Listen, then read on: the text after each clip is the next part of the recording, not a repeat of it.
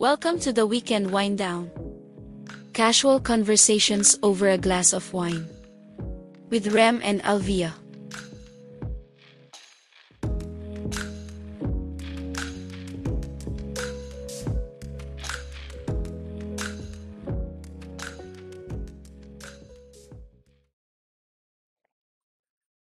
And we are back. Okay, so nanood tayo ng Hamilton. Kasi may kapisina akong Hamlet eh, pero sige. Anyway. Yeah, nanood tayo ng Hamilton last weekend.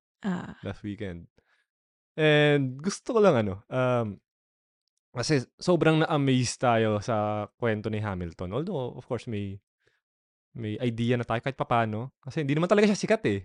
Wala akong alam sa kanya. Wala akong alam. Okay. Pero nalaman ko lang nung nagsesearch na ako about Hamilton. Pero yun nga, na-amaze tayo doon sa kwento niya. Mm. Na he has done a lot of things.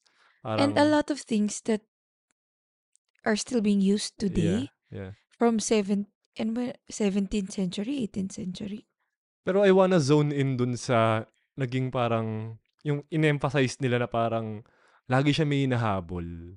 Mm. Na parang hindi siya contented with just kung the way things are. Mm-hmm. Na he was never satisfied. He was never satisfied. Kakanta lang ako dito sa ano. Yun na talaga ang gusto kong gawin dito. Ito talaga yung gusto. Magiging musical episode to. Para ma-segue ko lang yung kumakanta. Anyway. Pero yun nga, tapos di ba, parang lagi siyang may hinahabol. Na parang you felt na he knew that he was going to die young. Na parang ganun. That parang gusto niya na nagmamadali siya. Na he wanted to make the most impact in the time that he had. Mm. Na. Mm. So, it was amazing for us. Yeah. Pero hindi ko maiisip parang nung panahon na yun. Parang sinabi natin kanina, di ba, pinag-usapan natin na siguro kasi nagagawa niya yon dahil wala naman silang ginagawa nung panahon na yon. Saka mababa yung yung life expectancy. Yun nga.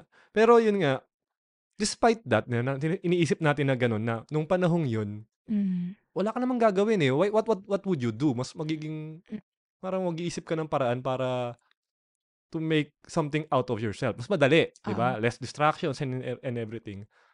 Pero, kahit na ganun yung environment nun, only a few people pa rin ang nag-isip na gawin yun.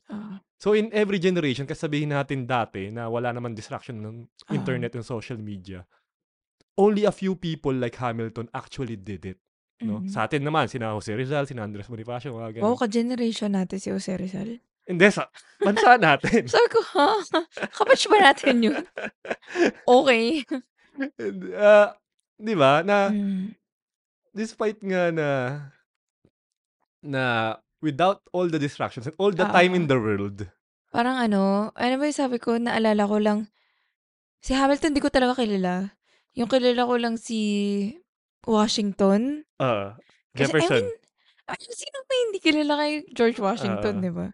Si Jefferson, I know of him. Pero hindi ko alam exactly kung anong ginawa niya. Ang dami naman kasi talaga nila. Ang haba ng yung lineage ng presidency sa... Hindi ko kabisado yung founding fathers. Hindi naman ako American. Oo, hindi naman... You're not supposed to know naman, no? You're not expected to know na yung American history dahil di ka naman Amerikano. True. But you should know Philippine history, di ba? Pero going back to that, yun nga, itatayin natin sa parang yung mga past... Mm-hmm.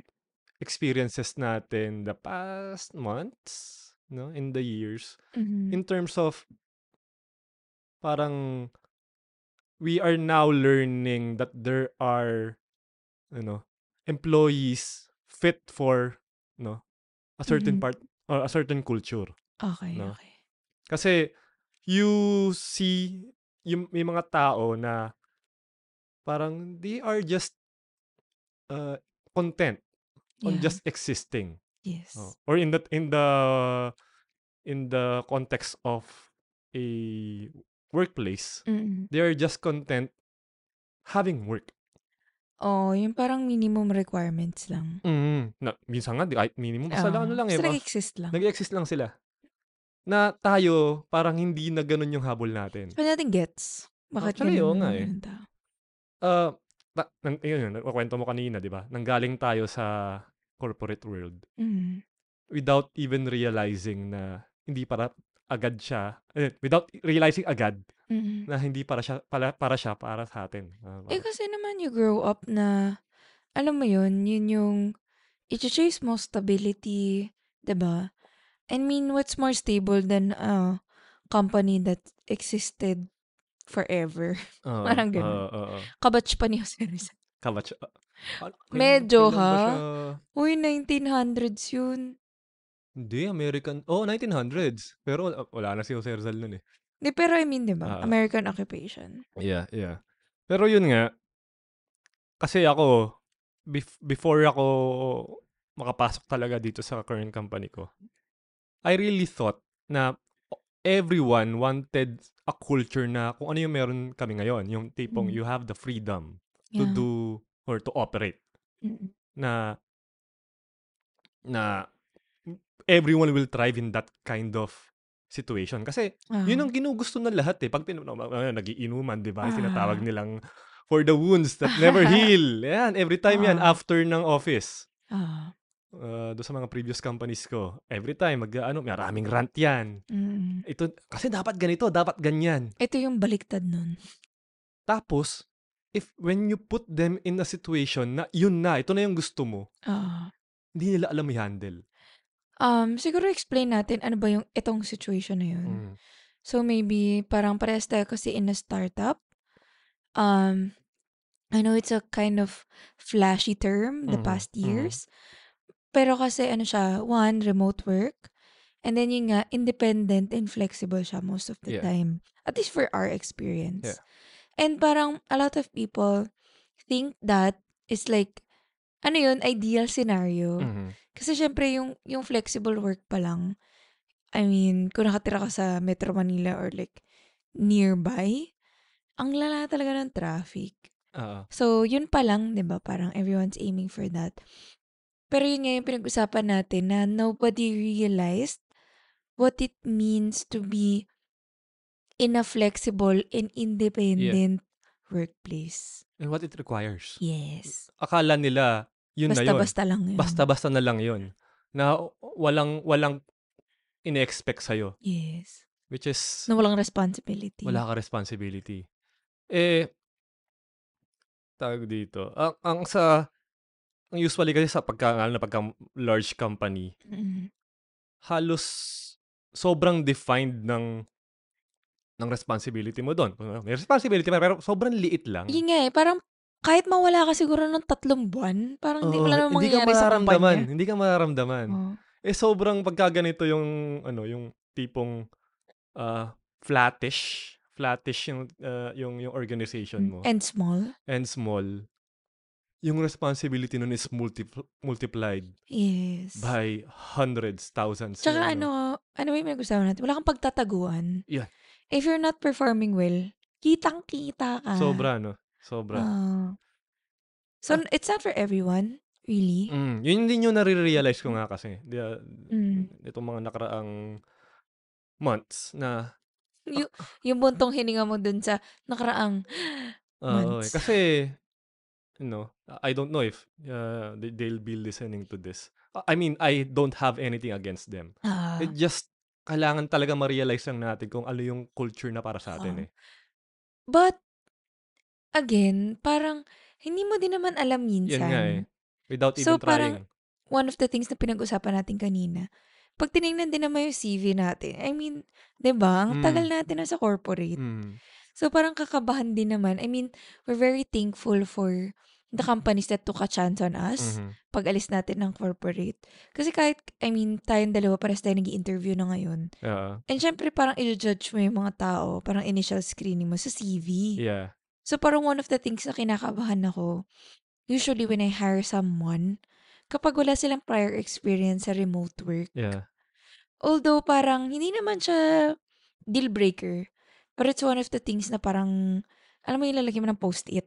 Mm-hmm. Na parang, things to watch out for. Yeah. Kasi, yun nga, I realized din na parang sa akin kasi, dream scenario siya. And luckily for the both of us, we kind of thrive in that environment. But yun nga, yung experience natin showed, it's not for everyone. Mm-hmm, so, parang pag nag-hire ako, may parang post-it. Pag never sila pandemic aside. Kasi halos lahat naman na force. Yeah. And parang, kasi nasama ko yun sa questions ko na parang, mas prefer mo ba na remote or, remote or on-site or parang ikaw ba yung type na naghihintay ng instruction? Parang ganun. Pero yun nga, ang hirap i-gauge. Kasi syempre pag tinatanong ka parang, syempre, oo ka lahat. Diba? Oo, pag interviews, it's not really the best environment to really gauge somebody. Yes. Hindi siyempre talaga. Sasabihin mo lahat, oo, diba? Oo. Ano talaga, kahit ako. Oo, I've had really interviews na, grabing ano nito. Mm. They know. Sobrang impressive nila. So, kasi, sabi ko nga interviewing is a skill. Yes. If you know what words to say, alam mong laruin yung nag-i-interview sa'yo, you will be doing great in those interviews. And even if you're the interviewer, and alam mo yun, ang hirap din malaman. Kasi nga, especially kung online kayo magkausap, ang hirap. Kaya mas preferred ko rin talaga yung kakilala na. Pero pa rin, di mo pa rin alam eh. Ang galing yun. The chances are higher naman na kakilala ko na to. Kung naka-work mo, siguro? Oo, more or less. Pero, yun nga, kakilala ko na to, nakakasama ko na to. Siguro naman, kasi sa mga conversations namin, interactions namin, although outside of a workplace setup, siguro naman pasok to dun sa culture namin. So, you bet on that. And feeling mo naman yung bet na yon medyo mas mataas yung chances. But of course... Pero ako I beg to differ. Mm. Kasi may mga friends ka na kilala mo sila in person. Mm. And personally, I think meron kang different persona sa work. Mm-hmm. So unless, at least for me unless naka-work mo yung person to some capacity, kahit kunyari ka-org mo nung college, hindi naman kailangan sa work. Unless nakita mo siya in times of like, stress or nakikita mo siya na pe-pressure. For me, parang hindi ko masasabi na magiging okay siyang ka-work. Kasi I have close friends na I love them to infinity and beyond, but I will never ever work with them in a professional capacity. Yeah. Diba? Kasi parang yun yan, depende sa level of friendship nyo. Minsan mag-engage mo. Pero for me, unless naka-work kita, or like, in some capacity nga, hindi ko masasabi na okay ka ka-work. I mean, I get it. Totoo naman yun. Pero yun nga, sabi ko, is, pagkakakilala mo na, at yun nga, nakakausap mo, may interactions ka, mas mataas naman yung chances nun kaysa dun sa isang tao stranger. Na sobrang stranger. Okay, at least naman. At least naman. Kahit naman, may pagbabasihan ka naman kahit paano. Pero again, it's still... Hindi pa rin siya 100%. Hindi pa rin 100%. Talagang susugal ka pa rin. Mm-hmm. Na you hope that it will work. Pero yun nga, you don't... Actually, kahit nga alam mo na talaga, nakatrabaho mo na dati. It's a different environment. Baka naman this time around, hindi pala. Parang ganun. Kasi nga... It's not 100%. Yeah, sabi nga nung boss ko, parang parang relationship din yan eh. You try to make it work as much as possible. I mean... You have the best intentions for each other. Pero sometimes talaga wala eh. Wala talaga eh. It's not fit. Hindi talaga fit eh. Hindi talaga fit. Pero yun. Layo, no? Napunta Hamilton. Kung alam nyo guys, sidebar, hindi ko alam lagi yung topic. Nagugulat na lang ako pag nag-3-2-1 na. Pero sa akin kasi, parang okay. Na-generalize ko kasi yung... type of employee and type of culture ngayon into two buckets na eh. Okay. Parang yun eh. More, yung isa, yung talaga yung... Anong isa? Yung employee o yung culture? Yung actually, yung culture tsaka yung employee na mag-fit doon. Mm. Yung isa, yung talagang corporate na more on controlling. Mm. Tsaka gusto nila yung structure. Structured talaga. May hierarchy. May nagtatrive doon ah. Sobra. I mean, no offense. No offense. Okay yun. Kasi we need Kanya-kanya. We need those organizations in society naman. Kailangan natin yan. Pero there's that other bucket naman na you have all the freedom. Tapos, very, parang ang tawag is, parang high interest na mga organizations na talagang, bahala ka talaga. Nagtitiwala kami sa'yo. Bahala ka. Mm-hmm. Diskartehan mo to. Mm-hmm. If you need help, you should be responsible enough to ask for it. Nasa'yo talaga. Nasa'yo yun. Pero, sa'yo yan. Mm-hmm. Cargo mo to. Mm-hmm. Be responsible enough, be accountable enough. Pagka kinuha sa'yo, o nakuha mo tong particular task na to or project na to, sa'yo yan. Mm-hmm. So, ayun yung parang nakikita ko na parang separation talaga eh. Separation, pinagdaanan natin eh. This second bucket, it is actually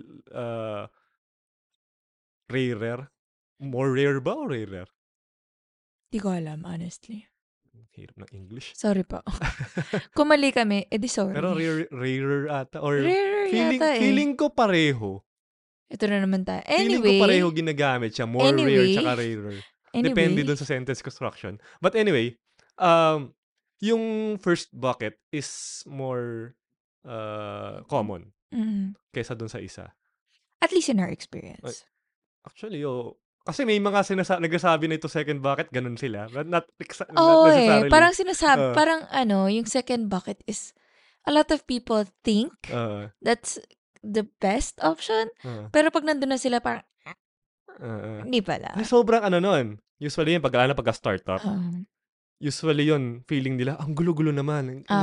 Parang di mo alam. And between the both of us, we've had our share of startups. And yun nga, yung iba sa kanila na parang, ano ba naman to? Hindi ko maintindihan kung ano ba yung pinapagawa sa akin. Hindi ilatag sa akin yung ano ba dapat ang gawin. Pero ang key doon is, hindi bibigay sa yon. You have to figure it out yourself. Or you have to communicate. You have to communicate. Kailangan mong tanungin lahat ng stakeholders, ano yung kailangan talaga dito. Basta ito yung spirit nung task or nung project. Ito yung goal. Kumbaga parang gusto nating mapataas yung metrics natin ng by this percentage.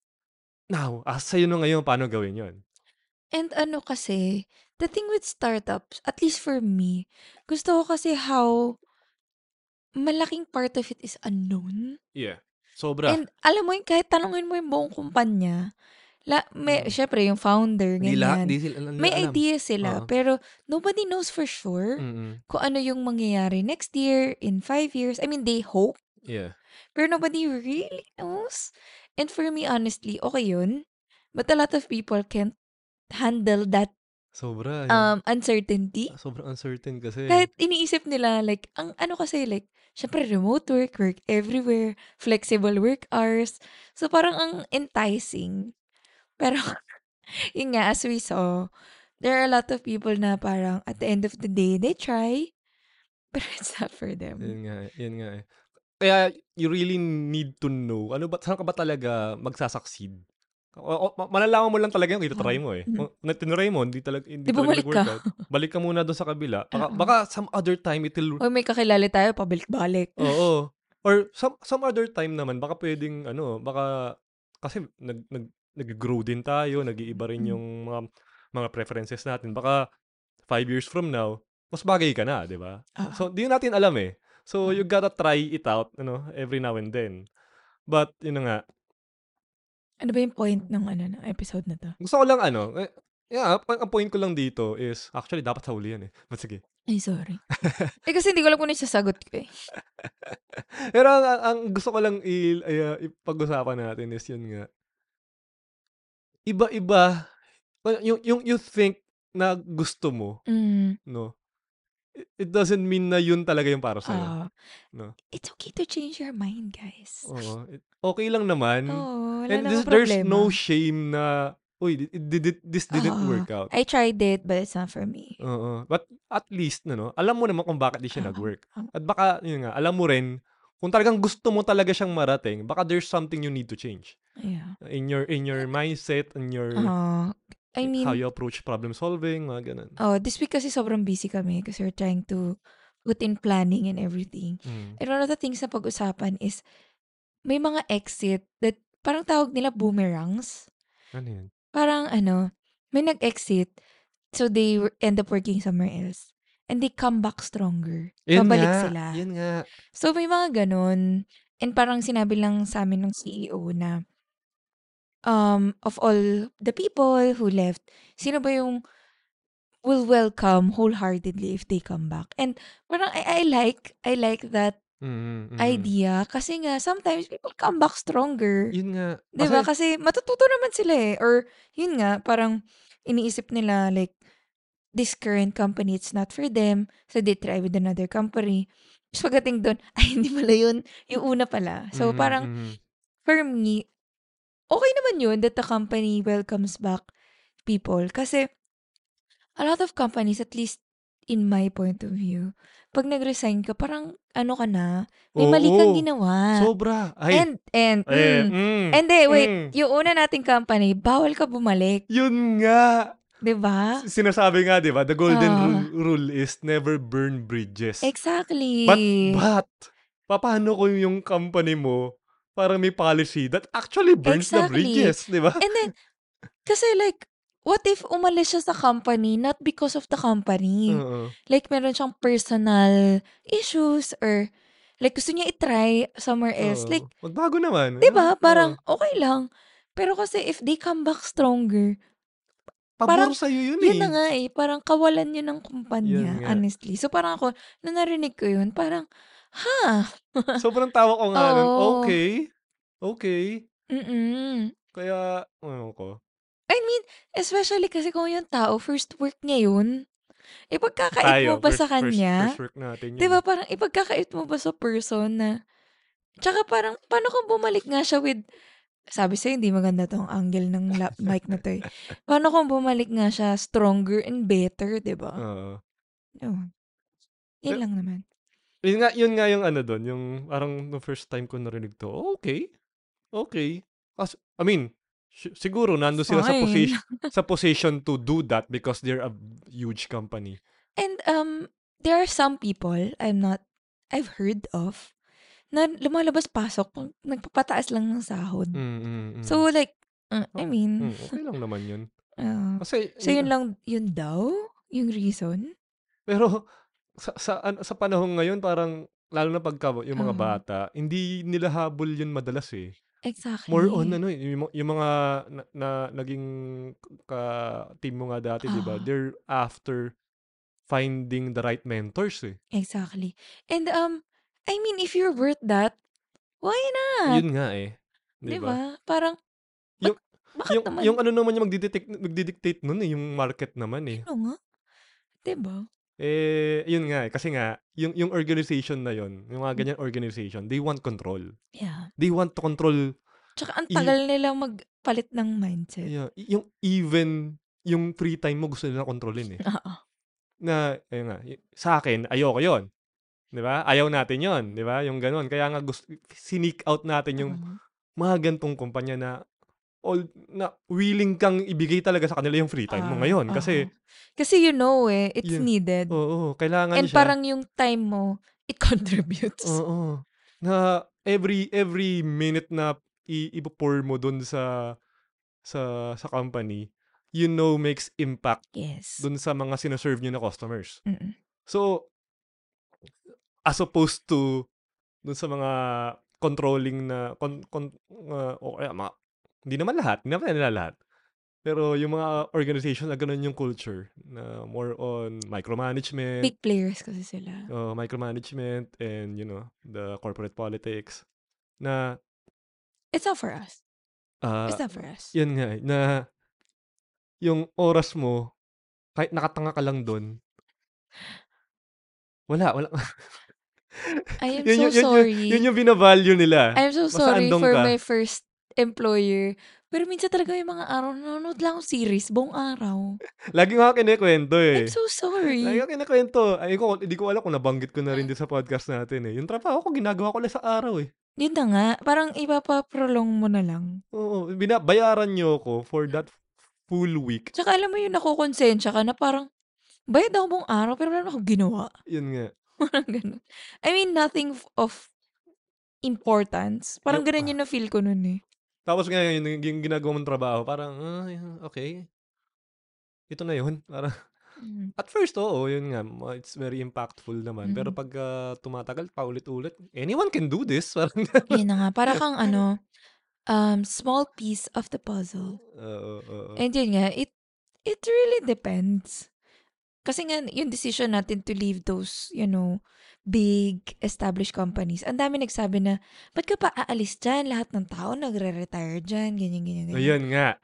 So parang ako, kasi I want more.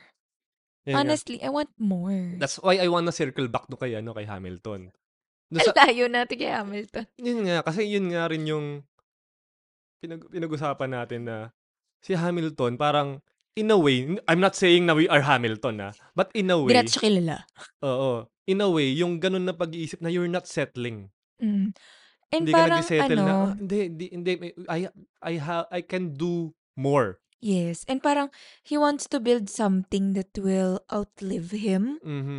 And parang may pagmamadali. Yun nga. Na parang inisip natin, alam niya ba na he's not gonna grow old? Parang ganun. Actually, nakaka-relate nga ako, di ba? Yung napag-usapan na natin ito previously na parang naghahabol ako sa oras na parang wala pa akong nararating. Parang ganun. Parang wala pa akong na-continue talaga. Tapos ako naman si Eliza na, take a break. Parang wala pa akong sa ano. Kasi minsan na, ano mo naiisip mo yun. Parang may self na pressure sa sarili mo na kailangan kong may magawa ng ganito.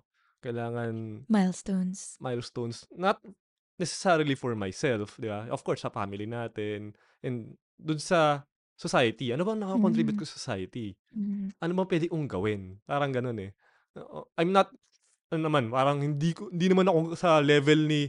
or gagawa ng financial institution. Sa scale ni Hamilton na parang bubuo ka ng bagong gobyerno, bagong system of government. National bank. Oo, tsaka financial systems. Hindi naman ganun. I'm not that kind...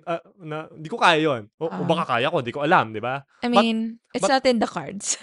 But I'm trying. Di ba?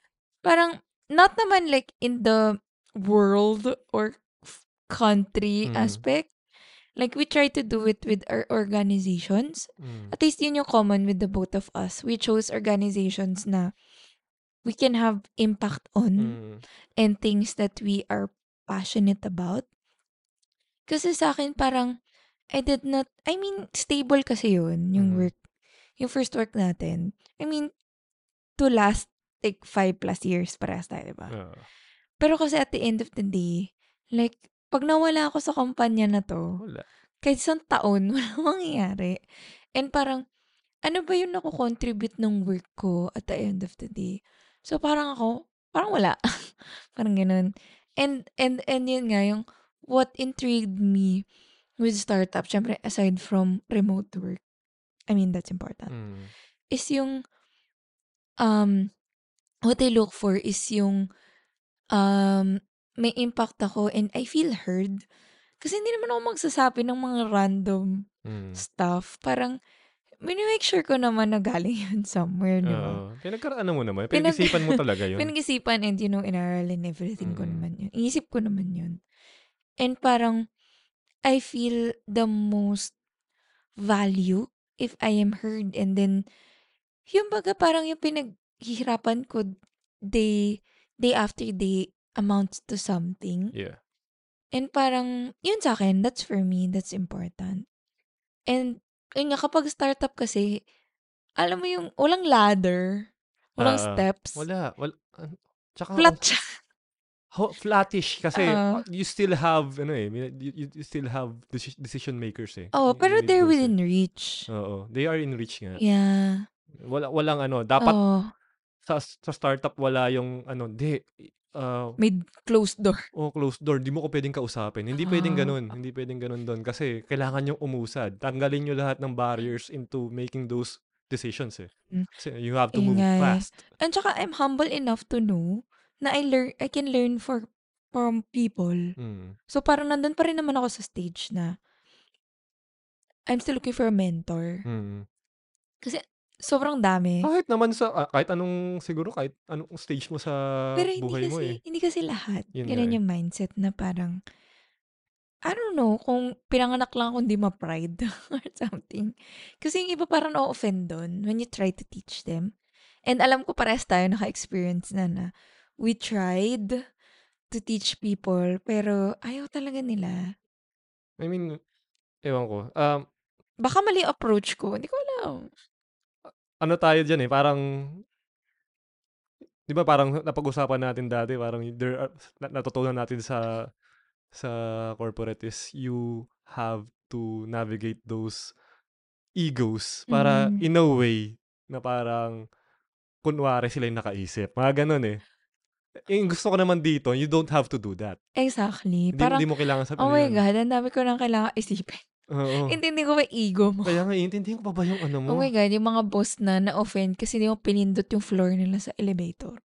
Grabe kasi, but it's a natural siguro na parang nangyayari kasi, may hierarchy eh, na, yung nga, boss ka, you have to be parang a certain way. You have to be yung pakikitungo sa iyo ng mga tao dapat may gantong level of quote unquote respect. No, that's not the respect that we it's not the same respect that we know. Pero sa kanila ganun yung way of respect. Pero sa yun na na-appreciate ko dito sa current companies natin, ay wala yan. Hindi parang words lang yung titles na yan. Oo, kailangan lang talaga kasi syempre sa pag ni-register ng Pag ni-register mo sa government yan, kailangan may structure eh. And parang yung pinag-usapan natin noon. Wala naman talaga akong pakialam talaga sa titles, honestly. Like I couldn't care less. Pero kasi like if you're talking to clients, parang may nakukuha kasing certain amount of respect with certain titles na parang sige na, bigyan nyo na lang yun para lang para lang mas madali. Para lang na, mas magets nila. Mas respetuhin ka nila. Parang magets nila kung bakit ka nandun sa meeting na yun. Parang ganun. In their definition of what respect is. Exactly. Yun yung kailangan nila yun. Kailangan nila ng title para ka. And I don't know sa'yo, pero sa akin kasi, mukha daw akong bata. So, I get it every time. Lalo pag online. Nabibigyan pa ako ng student discount. Sige, sabi mo eh. Okay lang, kahit di nyo ko respetuhin. Okay lang. Mas bigyan ako discount. Hindi, I mean, at least for me, hindi ko alam if it's the patriarchy or mukha lang talagang bata or I give a youthful vibe. I mean, accept ko lahat yun kung sinabi yun na akin.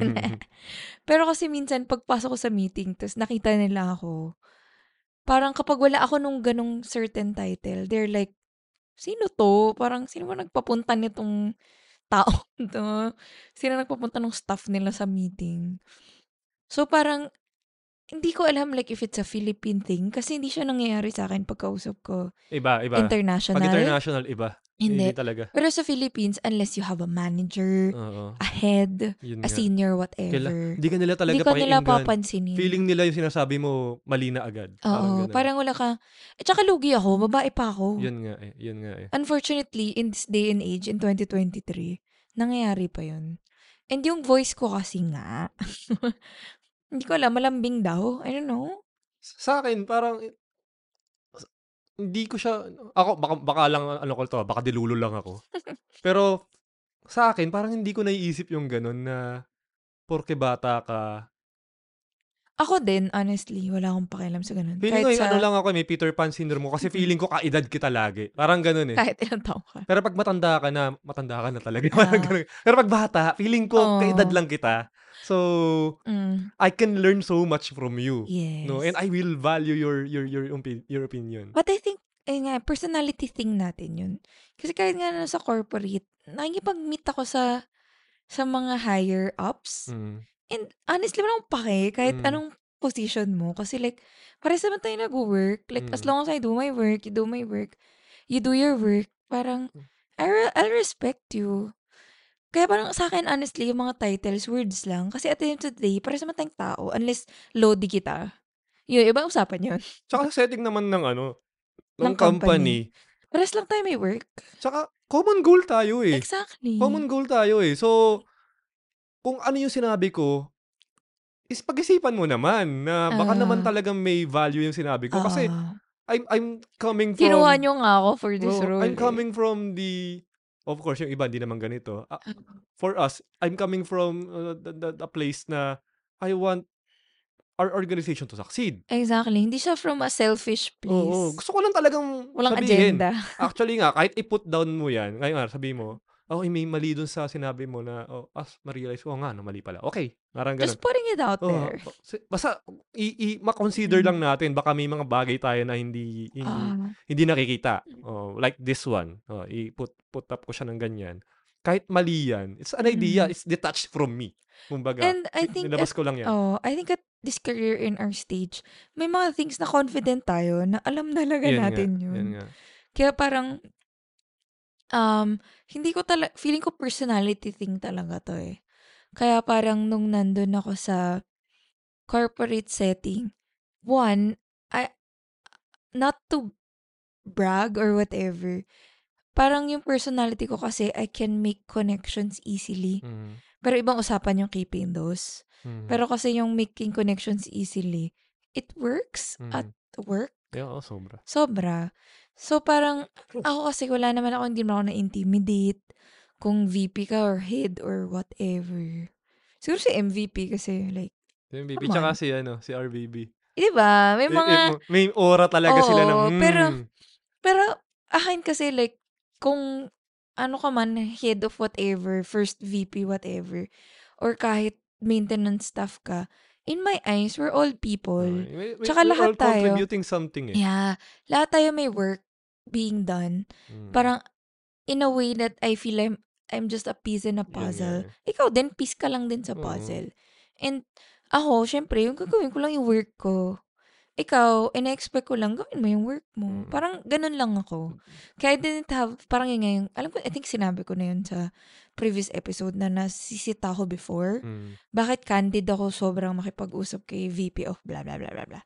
Tapos parang ako, kinausap niya ako eh.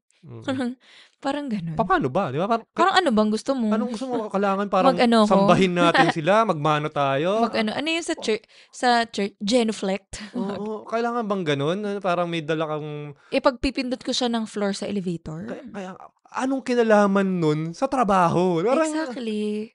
Pag ginawa ko ba yun, madadagdagan ba yung value ng, or yung stock price ba natin tataas? Walang kavalue-value yun. Parang yung kinento ko nga sa'yo, feeling ko, like, I can do that. I can play politics and everything kasi nga with my personality. Feeling ko kaya ko yun. Pero hindi ko hindi ko matanggap sa sarili ko na nagpapakahirap ako sa work. Alam mo yun, mag-a-advance ka sa work not because of merit, but because magaling ka makipag-usap sa tao. Ayoko. Kasi parang masa-self-doubt ko yung sarili ko na, alam mo yun, hindi naman ako magaling. Magaling lang ako mapag-usap.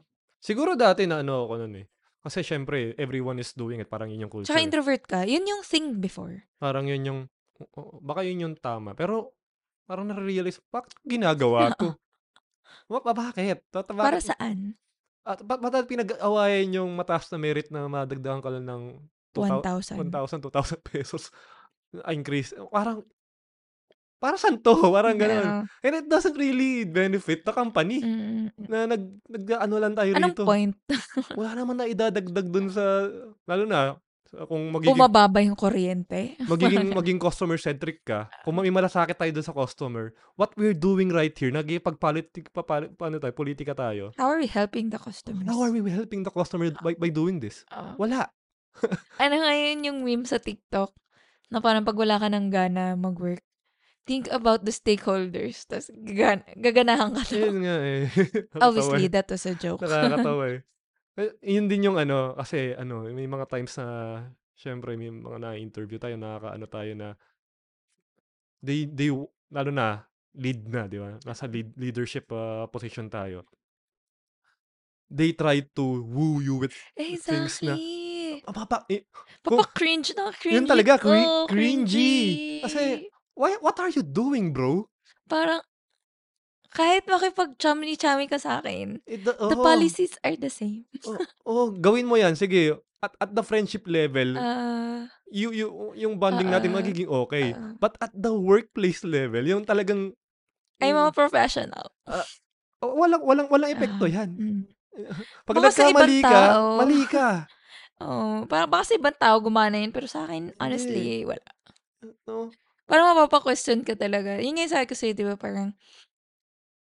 I never imagined na abot ako sa point na iki-question ko bakit friendly sa akin yung tao. Yun na nga eh. Is it because gusto nila akong as a person or because, yun nga, nasa leadership level ka na and they know who you talk to on a regular basis. And honestly, I mean, for people who worked with me, who are working with me, who will work for me, guys, walang mararating yan. Yeah.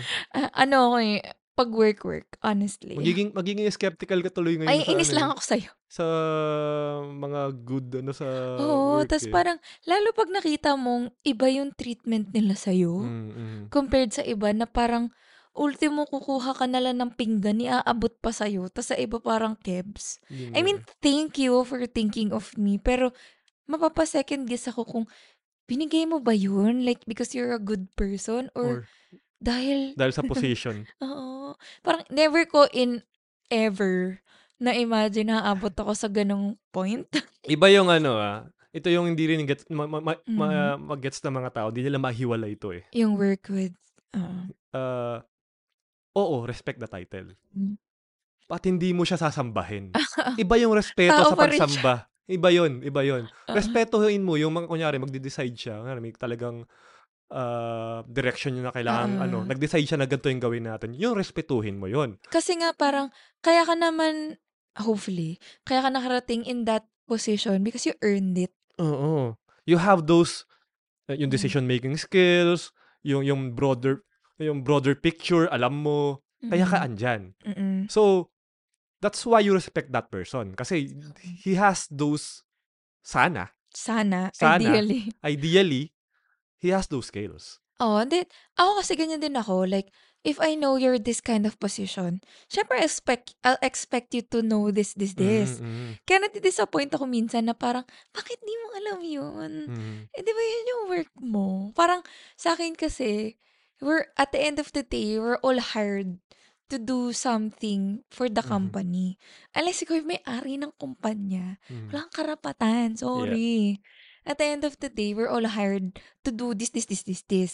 I mean, if you're gonna go above and beyond, and then good for you. But at the minimum, sundin mo yung, alam mo yun, gawin mo yung, bakit ka hinar for that? I mean, ako kasi, hindi naman ako like, hindi kita pagtitripan dahil hindi lang kita gusto as a person. Yeah. I'm never like that at work. Pero kapag hindi mo ginagawa yung work, na hinire ka to do, doon ako mas may, parang, bakit ka ganyan?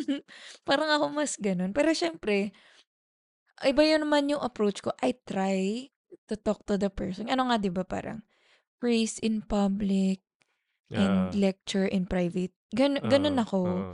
Pero kasi merong instances na kailangan mo i-call out in public. And, kapag tinanong mo kung ano yung instances na yun, hindi ko alam.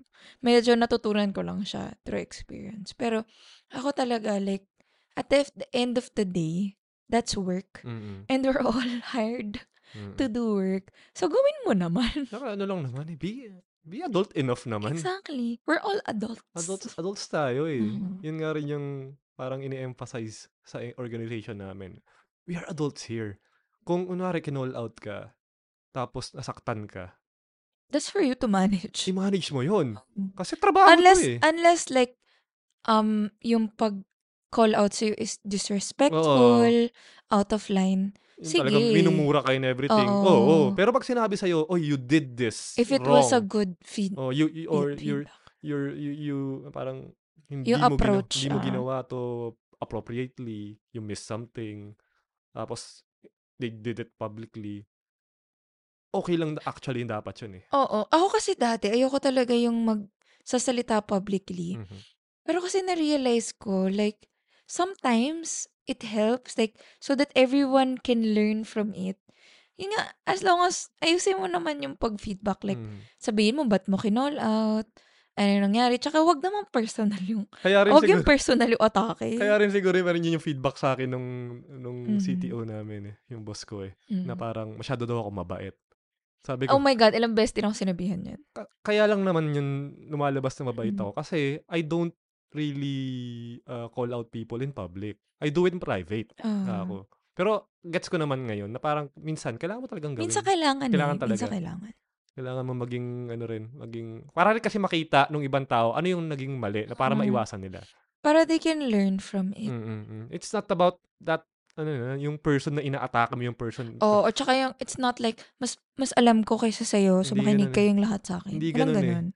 Kasi sabi ko nga, am I, usually mga itatanong ko yun, am I thinking about this wrong?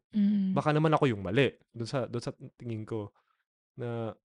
baka naman siya na yung tama. Baka naman. And I really encourage people na parang, ito na lang, nilabas akong, kunwari, piece of code na fix. O, tignan nyo to, ha? Basahin nyo, intindihin nyo. Kasi baka may makita kayong mali ko. Kasi, I don't trust myself, di ba? Parang, I don't know with your experience, pero every time nagsabi ako na, sabihin nyo ha, lalong hindi sila. Mas lalo nga hindi nagsasabi. It's just frustrating. Kahit sinasabi mo na, okay, kasalanan ko to. So sabihin sa'yo, di mo kasalanan. Doon ako nababrustrate, pagka sinabi mong, tingnan nyo to, tapos ano yun yung mali. Tapos wala nagsasabi. Ayaw. Tapos meron pala. So, hindi tayo, ano. Wala nangyari.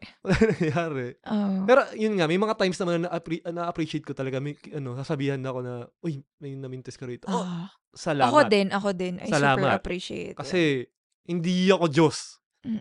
I have this title, hindi ako Diyos. Huwag niyo ako sambahin. Tsaka tao ka lang, may mamimintis ka talaga. Oo. Ang dami ko rin iniisip. So, marami akong mamimintis. I need you guys to, to have my back. Like, I have your back. Di ba? Yun din. Tapos balik tayo ngayon kay Hamilton ulit. Na, ang galing, no? Ano yun? Yung kay Burr? Ano? Nakalimutan ko tuloy. Kay... If it isn't Aaron Burr. Sure. Tuntua kami tuloy. Sorry, ang catchy talaga. I'm so sorry. Medyo nandun pa kami sa... Isang linggo na ako nakikinig sa Hamilton after manood ng Hamilton. Kasi yung sayo eh. Pero may mga mga hindi pa nakapanood, manood kayo. I swear. Pero may mga tao hindi natuwa. Parang, may mga hindi kasi, again, hindi yun for them. Pero yun nga, nabanggit mo kanina, di ba? Nasasabihan din tayo, ba't pa kayo aalis ng Meralco? Na ganyan. Sila naman yung other side na sinasabi ko na, di ba? There are people like Hamilton and there are people like Burr. Hindi... Si Burr nga medyo okay pa eh kasi at least may nangyayari sa kanya. But there are people who are really content na dito na lang tayo. Sige. Let's not change anything. Parang ito na yung status ko eh. Ba't natin babaguhin pa? Ba't natin gagalawin pa? Si ano ba yan? Si King George? Si King George. Nakakatawa. Not a good example. But... Sorry, nandun na ako sa Hamilton. Ang saya kasi. Hamilton comparison. It is, di ba? Ito rin yung parang first na Broadway musical natin ever since the pandemic. Yeah, and hit, eh. So, finally, we can afford good seats. Good seats eh. So, talaga chine-cherish namin to kasi... Uy, hindi naman tayo pinag-isipan pa rin natin. Hindi naman siya yung, sige, marami tayong pera eh. Buhos natin dyan. Hindi pa rin. Ang hirap din ng decision na yun. Siyempre, kasi, kailangan natin i-move yung budget natin. Ano yung masasacrifice? May mga decision. Anyway, that's a different topic. Anyway, diba? Parang, content na sila. I mean, it's okay. It's okay. Lalo na if you're doing things na sa ibang larangan naman. Diba? Na sige, hindi naman inline dun sa trabaho mo. Parang si Jokic. Huwag ka magsabi. Si Jokic sa... Yung 9 to 5 niya lang. So 9 to 5 niya lang yung NBA. Nakakainis. Pangarap ng halos lahat ng ano, ng mga nagbabasketball. The anti-Black Mamba. Anti-Black Mamba mentality. Pero which is okay kasi parang may mga iba siyang ginagawa. Gusto yung horses niya. Gusto siyang i-pursue. Pero yung hindi ko siguro mag-gets yung mga tao na parang andiyan ka lang. Parang humihinga ka lang. Okay. Sige. Tuloy mo. Humihinga ka lang. Siguro, ano, you're trying to provide for your family. Okay, sige. Gets natin yan.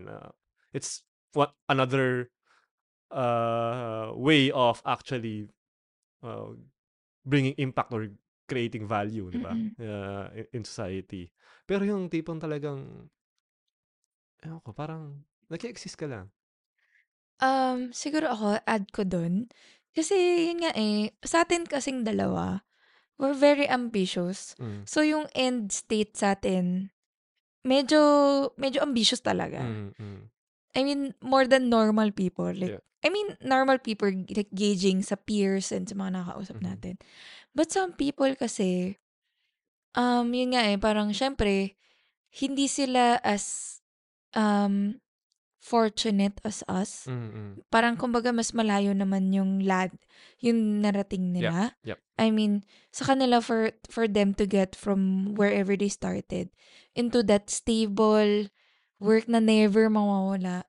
Parang ang layo na nun. And okay lang. I mean, honestly, like, kung masaya ka na dun, go! Like, why not? If yung priority mo, kasi may makilala akong ganun, na parang kahit ino-offeran sila to different companies, ayaw nila, kasi they value, yun nga yung predictable, one, stable, and then predictable yung workday mo. Pag-lockout mo, tapos na. And yun nga, yung type of work natin, minsan di natin alam kung kailan tayo matatapos. Like, kaya nga tayo nagre-record ng Saturday, kasi... Kagabi. Sorry na nga. Pero anyway. Umabot siya ng 12:00, trabaho, Biyernes. Oo. Meron naman daw ako extra leave. Ewan ko, honestly, like. Di ko alam, ba't nagbibilang pa kayo ng leave? Ewan ko, sobrang dami namin leave. Pero anyway, sidebar. Yun nga, parang iba-iba kasi ng goals in life. And some people just, iba yung goal nila sa atin. Like, kaya minsan. Paano pag walang goal? Hindi, yun nga. I mean, ako muna doon ako sa magkakaiba tayo ng goal. Bago tayo pumunta sa walang goal. Kasi ibang topic yun. Sa akin kasi, you have to respect that some people, kasi ako din dati, kasi madami akong kapatid, and clarifying, kasi nasita ako, hindi lahat ng kapatid ko babae. So, meron... babawi. Ito may pagbawi natin. Wala pa yung wine niya, pero may parating na daw. So, sorry kuya. So, hindi po lahat ng kapatid ko babae. Meron pong male member of our girl group. Parang yung, ano bang, yung Skylar Sisters. Anyway. Kapatid pala sa lalaki. Anyway, for the narrative lang naman yun. So, sa akin lang kasi before, hindi ko mag-gets bakit parang, in my point of view, sorry sa mga kapatid ko, in my point of view, ako yung pinaka-driven sa aming magkakapatid. In my point of view, I can be wrong. Like, okay lang. Tell me if I'm wrong. Pero yun nga, na-realize ko lang na magkakaiba kasi kami ng goals. Na parang for me, hindi ko gets bakit si sibling 1, 2, 3, iba yung goal nila sa akin. And hindi din, na-realize ko na hindi nila gets kung bakit parang for them, ang dami ko nang na-achieve. Pero gusto ko more.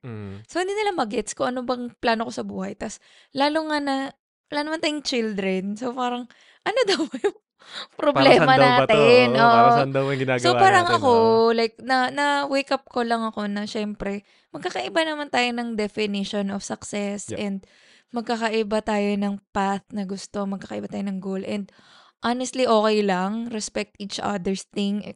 As long as wala ka namang ginagawang nakakahamak sa sarili mo or for other people, bahala ka sa buhay mo. So, yun lang naman yung gusto ko yung clarify na yun, iniisip natin na may mga tao, like, yung kwento ng kaibigan natin sa probinsya na hindi nila mag-gets yung remote work niya na gumigising siya 12:00. Kasi, well, hindi naman yung sinabi ko magkano yung sweldo niya. So, parang nire-refer siya for professional work, or like city hall work, mga ganun. Tapos parang siya, ano yun eh, parang one part lang yun ang sahod ko, pero okay. Parang ganun siya. So, parang magkakaiba tayo ng definition. Yun lang naman yung gusto kong sabihin before tayo mag-proceed dun sa yung point mo na meron talagang tao na wala talagang goals.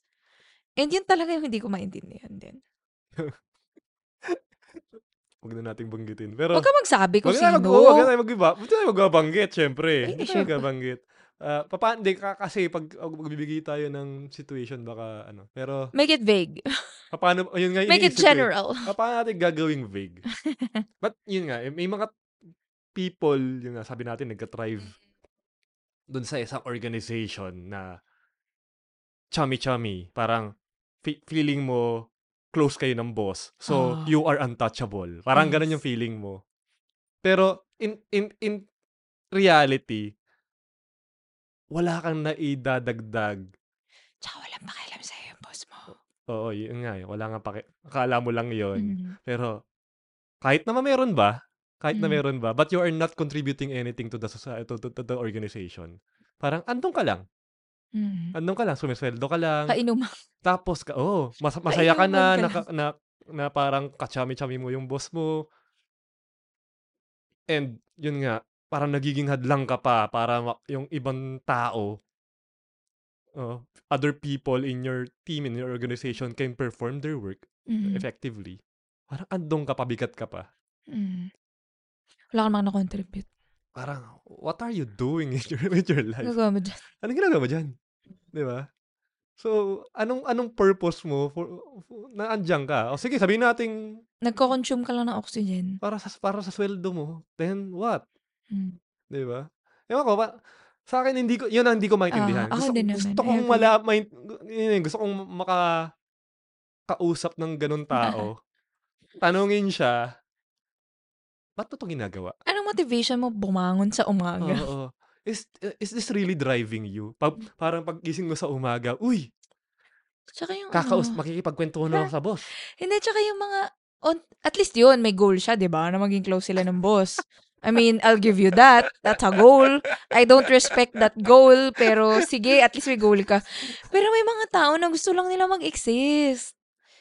Na as in, pag nakahanap na sila ng work, and mamaya sabihin ko kung sino yun, masaya na sila. Basta nakahanap silang work, yun yung end goal. Hindi ko... Ang hirap niya intindihin, ano? Hindi ko mag-gets. I mean, I want to understand. Ako din. I want to understand para... Siguro naman, para lang rin... Baka hindi ko lang alam. No? Baka naman mo, uy, okay. Okay naman pala. Parang ganun. Baka may point. Oo, baka may point naman pala to. No? No? Kasi nga, lalo na sa we really are very, mindful na rin doon sa carbon footprint. So, nag-consume lang siya ng oxygen. Yun yung kinasasama mo ng loob. Inaagawan na niya ng oxygen yung mga halaman. Hindi lang yun sa oxygen. Ka pa, yung carbon, nagbibigay ka pa ng carbon dioxide. Oo, yung waste mo pa, and everything. Parang net, negative ka eh. Negative ka eh. Oo, pero, I mean, kung may makikipag-usap sa amin, kasi for sure wala kaming ganun sa circles namin. Kasi hindi ko talaga maintindihan. Kasi ako, aywan ko sa'yo, pero kasi ako, when I don't understand, I ask. Yeah. And then nga, again, I appreciate people who answer. Pero wala pa ako nakausap. Feeling mo kasi pag tanong mo ng ganun din, ma-offend din sila. So, magiging rin sila eh. And ayun nga, exactly my point. For sure walang ganun sa circle natin na kinikip natin. Tinanggal natin yung iba kasi. Kasi hindi ko talaga gets and parang hindi ko talaga gets. Kasi nakakatawa pa doon, di ba? Yung mga ganun na tao, ayun nga, net negative na sila. That, okay lang kung pa tipong yung apektado siya lang, trabaho lang niya. Pero kung tipong yung mga dependencies nasa kanya, na yung work ng iba, yung effectivity ng iba nag-suffer. Kasi poprotektahan siya ng organization kasi there are certain societal ang hirap pagsabihin. There are some things and some people and some groups of people trying to protect the person for some reason. Kailangan intindihin yan. No? Oh my God, kilala ko na kung sino to. Kasi, di ba, nag-aaral kayo kasi graduate kay UP. Tsaka ano, hindi siya ganito. So, mas magaling ka kasi sa kanya. Yun nga eh. Tapos parang ako, pares kami sumisweldo. You are penalizing your performers. Just for that one person. And alam mo, ito, I mean, bago mabuko kung sino yung person na yun, medyo nag-specific na eh. Hindi, ano, ilang beses na din ako. May mag-message siya. Oh my God, baka may mag-message sa akin. Lagot na naman ako. Ako sino din. Ewan ko sa'yo, ha? Pero sa akin, nakakuha din ako ng remarks. Uy, segue. Nakakuha din remarks. Oh, close pala kayo ni VP Keme, head, blah, blah, blah, blah, blah, director, blah, blah, blah. Bakit hindi ka ano, parang hindi ko daw gamitin yung relationship to advance. And alam ko, pinag-usapan natin to sa ibang episode. Ayoko talaga ng fake relationships. Lalo na kung meron talagang totoong relationship sa person na yun. Tapos, gagamitin ko lang siya for career advancement. Yun nga, one, I don't like doing that to people. And two, parang nababawasan yung self-worth ko na nag-a-advance nga ako just because of, I don't know, knowing some person. Like, dahil related ako in some person in some way. I mean, bahala ka kung masaya ka sa ganun, pero ako hindi ako masaya sa ganun. And din nga, parang one of the reasons din kaya din ako umexit dun sa una nating company. Kasi nakikita ng mga tao na may mga kakilala akong certain people. And parang I kind of felt, baka mali ako, I kind of felt that they wanted me to use those connections sa work. And ayoko talaga. Kasi nga, I don't like yung hindi genuine yung relationship. Lalo nga kapag alam mo yun, kilala ko sila, hindi sa work. I mean, iba kasi yung networking, di ba? Like, clear naman sa inyong dalawa na nagpo-form ako ng relationship sa'yo dahil sa work. Pero kung na-meet kasi kita somewhere else, in some capacity, tapos biglang, uy, baka pwede mo naman akong sabihan yung boss ko na i-promote ako. Parang, baka may project ka naman dyan. Parang, ayoko. That's so cringy without an E or with an E. Cringy. Anyway. Di pa natin nabanggit dito yun. Pag-usapan natin. Huwag yan. Iba pa yan. Pag-usapan natin yun. Parang feeling ko kaya ng isang topic. Oo, sobra. Nakakatawa eh. Pero meme na lang siya eh. Ayun. Pero anyway, yun nga, hindi natin magets. Pero kasi baka nga, dahil iba lang talaga yung personality natin. Kaya hindi natin magets yung mga tao na walang goal sa buhay. Na okay lang sila nag-e-exist sa pang-araw-araw. I mean, kung masaya na siya dun, okay na. Pero, ano mo yun? Parang, I don't need that people in my life. Yun nga eh. I don't need that energy. Pero parang ang sad. Ang sad nga. Kasi nalulungkot din ako. Wala kang nilook forward. Wala kang goal. What are you existing for? Ano yun? What do you stand for? What do you fight for? Hamilton, nasingit. Ang dami talaga. Ang dami talaga. Kaya, sorry, ilang beses ko talaga pinakinggan yun. Yung pinaka-nag-strike talaga sa akin, pinost ko nga, yung binanggit ni asawa ni Hamilton, sino nga yun? Si Eliza, na yung kinanta niya. Kinanta naman nila yung We don't need a legacy. Hindi eh. More on, when my time is up, have I done enough? Sobrang kinanta din nga niya. Sobrang sa akin yan, shit, ako yun. Parang gano'n, ano ba itong ano? Parang, pag namatay ako, ano ba na-contribute ko? No, kahit na hindi yun na ako, parang may nagawa talaga ako, na-cure yung cancer for some reason. Kahit software engineer ka? I don't know, di ba? Parang tumama sa loto, di ko alam eh. Or, kunyari yumaman na talaga, sobrang yaman, I donated something into a research, di ba? Parang ganon. I don't know. Tapos, kung magawa yun, hindi nyo ko i-credit, okay lang, parang ganon. Pero, at the end of the day, have I done something? Parang ganon eh. Na parang live ko yung something. Life ko into na may value yung naging buhay ko. Hindi kailangan, like, yun nga, again, hindi naman kami nag-a-assume na same, impact as Alexander Hamilton. Iba yun, eh. Pero kahit may natulungan ka man lang na handful of people, like, nag-contribute ka to society, yun naman yung gusto nating dalawa. Na parang may point. Oo, nakatulong ka man lang, like, I know everyone is like a speck of dust.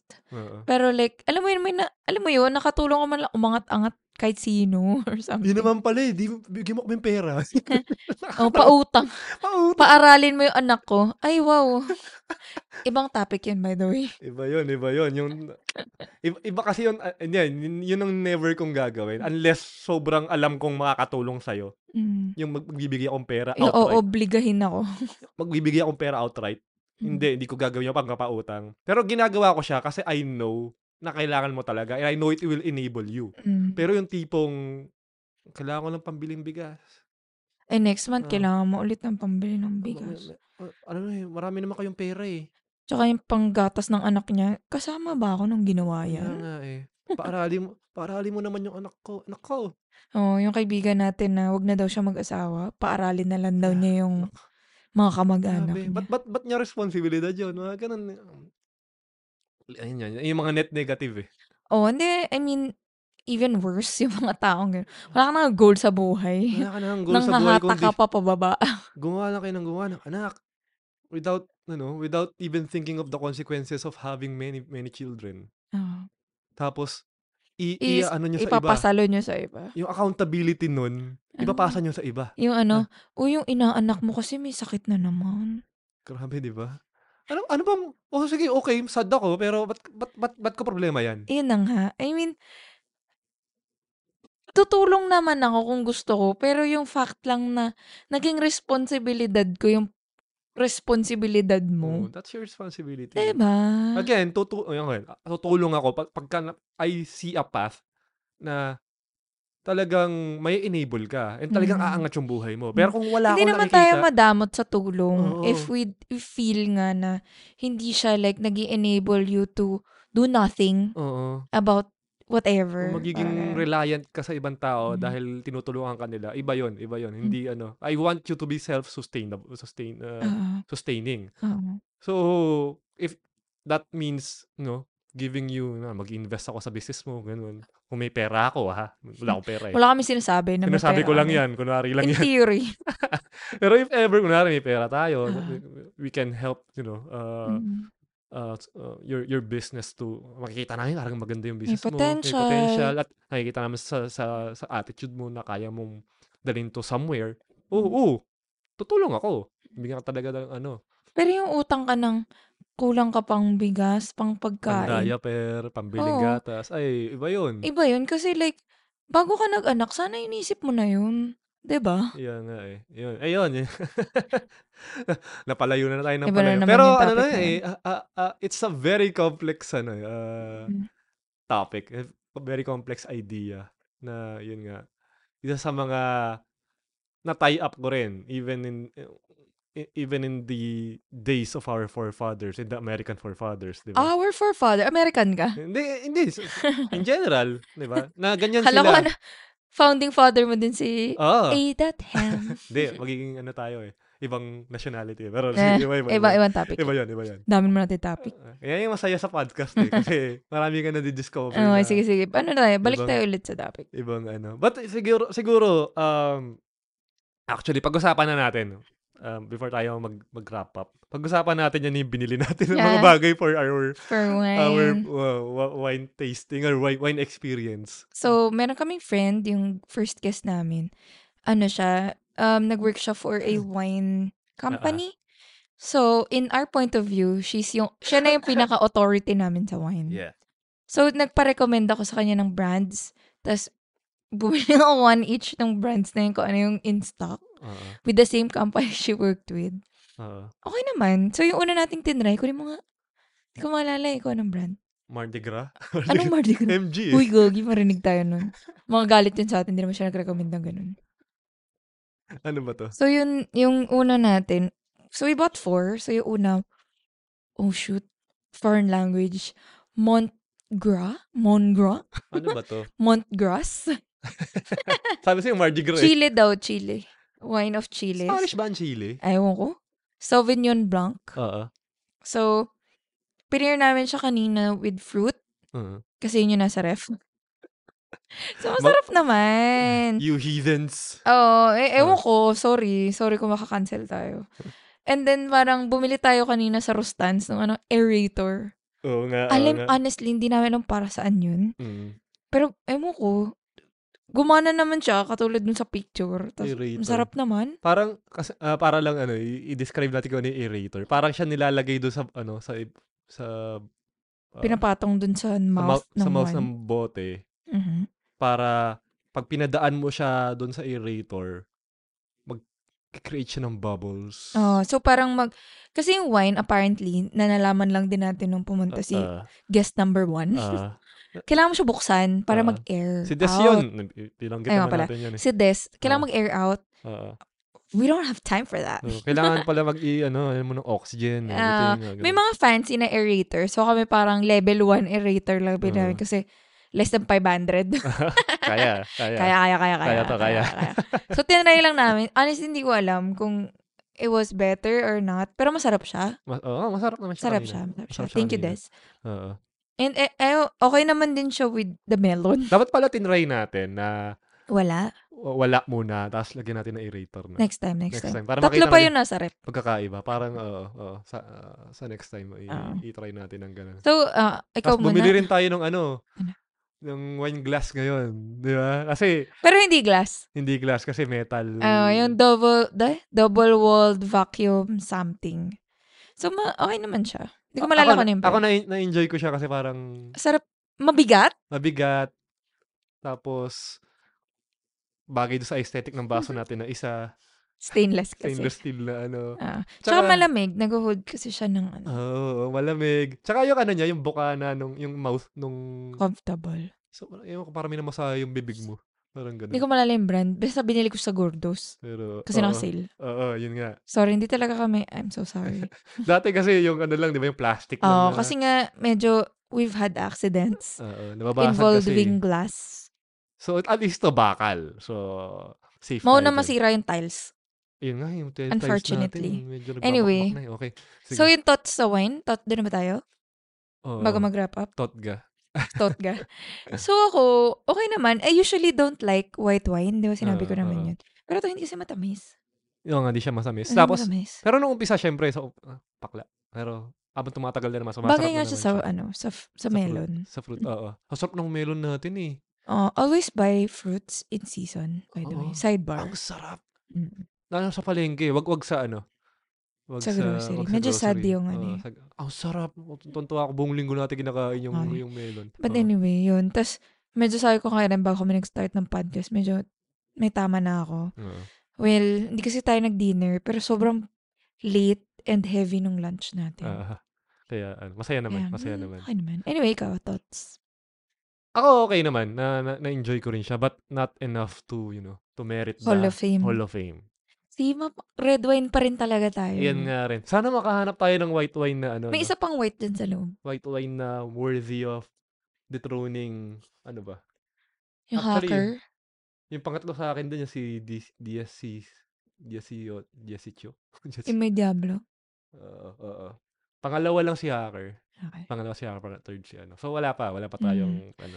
Medyo hindi pa nagbabago yung isip namin sa white red wine. Goods. Tsaka halos lahat ng kaibigan namin pag tinatanong kami kung anong gusto na or relatives, sagot lang namin lagi wine. Sana yung yung nadaanan natin kanina. Yung 800,000. Guys. Ilang litro kaya? Isang galon yata yun eh. Sa bagay, malaki naman siya. Pero yung iba rin, yung... Ucha naman, 800,000. Ang gagastos ko para sa wine. Kotse na yun eh. Baka naman, yun na lang. Baka naman. Malay mo balang araw.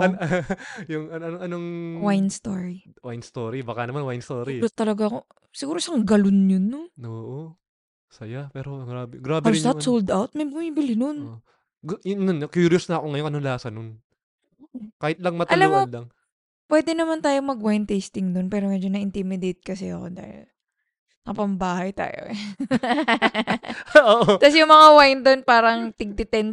Tapos kami rin hindi naman kasi tayo dapat pupunta siya. Kaya nga yung kwento kasi. To be fair, sa Emerald lang talaga tayo. Yung weekend market. Si Rem, di naligo, ganun. Oo, di pa ako naliligo ngayon. Naliligo. Ay, sorry naman. Ay, sorry. Oops.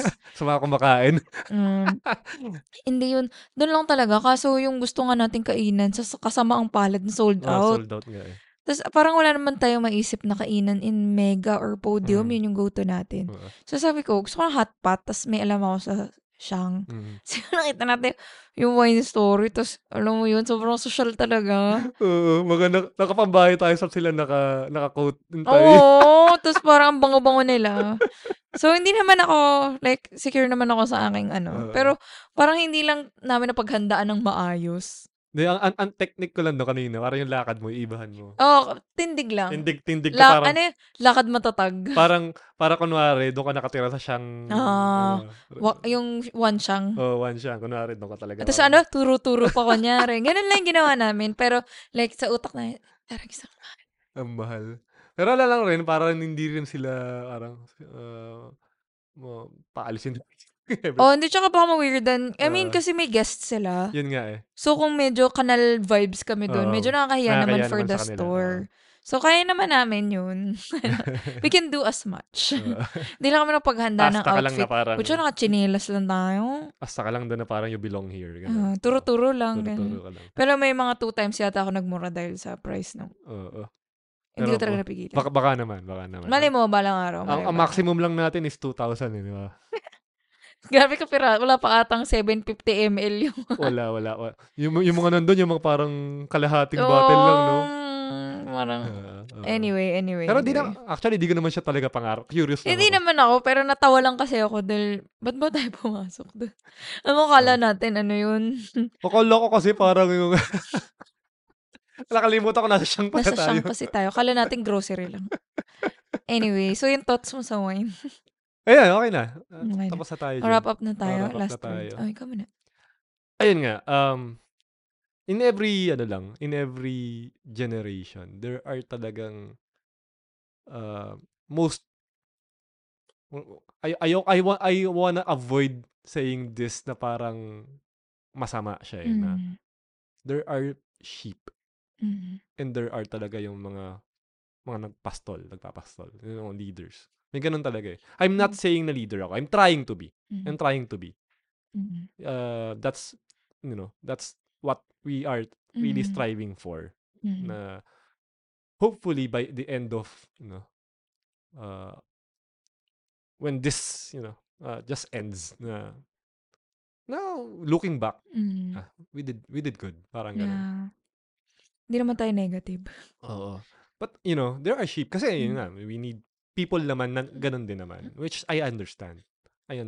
Pero ako, I want to breed more leaders eh. I want people na, kasi you never know, baka you have it in you eh. Baka naman parang kailangan mo lang ng may magtitiwala sa'yo. Oo, baka naman you aren't just in the ideal environment to actually thrive and know more about yourself, know more about your capabilities, and what you really want to do in life. So hopefully, I want people to really seek that out. Oo, sige, may mga tao na okay na sa akin nalalagyan nila. Sige, okay yan. But, pag-isipan nyo rin, baka naman, hindi ko na-explore itong this other side. Or other area of may hobby na matagal mo nang gusto i-explore but hindi mo i-try. You don't have to be good at it agad. Explore mo. Baka naman you actually become passionate with it. Diba? Yung mga ganun man lang, tapos maging passionate mo na talaga siya. Yun na yung maging ultimate goal mo in life, to be someone in this particular na field. But you will never know kung hindi ka nag-explore. So, again, okay lang, ayaw mo talaga. But at least consider it. Lalo na sa bansa natin.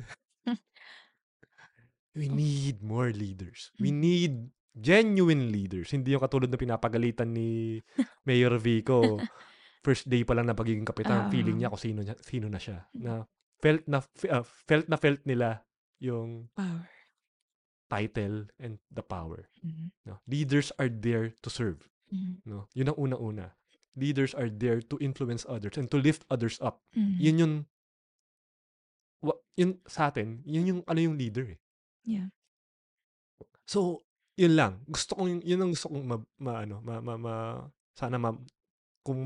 there's something people can take away from this is yun.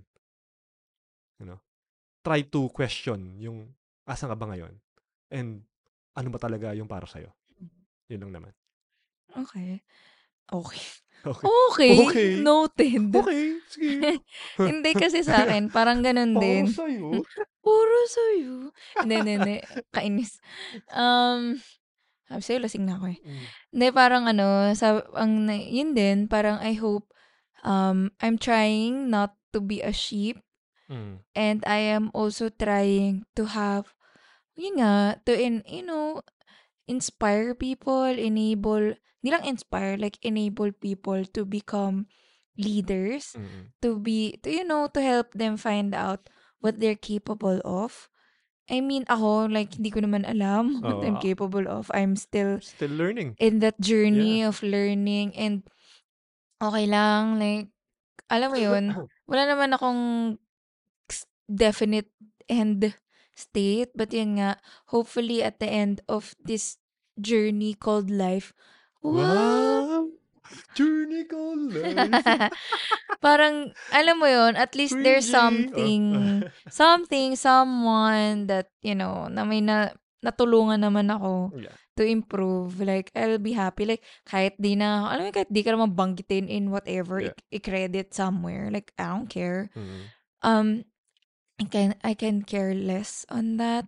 Pero yun nga, parang, since we have the privilege to be in leadership positions, ako, I take it not like yung feel ko yung power. Parang ganun. I take it as a responsibility na parang you have not just yourself, you have these people kahit hindi directly reporting to you na may effect ka sa life nila in some way. And I don't take that lightly. Yeah. And parang I try to be, to help them. Kasi nga parang, ako din naman nung nag-start ako, it just took a few people to believe in me for me to realize then what I'm capable of. And if I can help someone or myself to do what I'm capable of, I'm more than happy.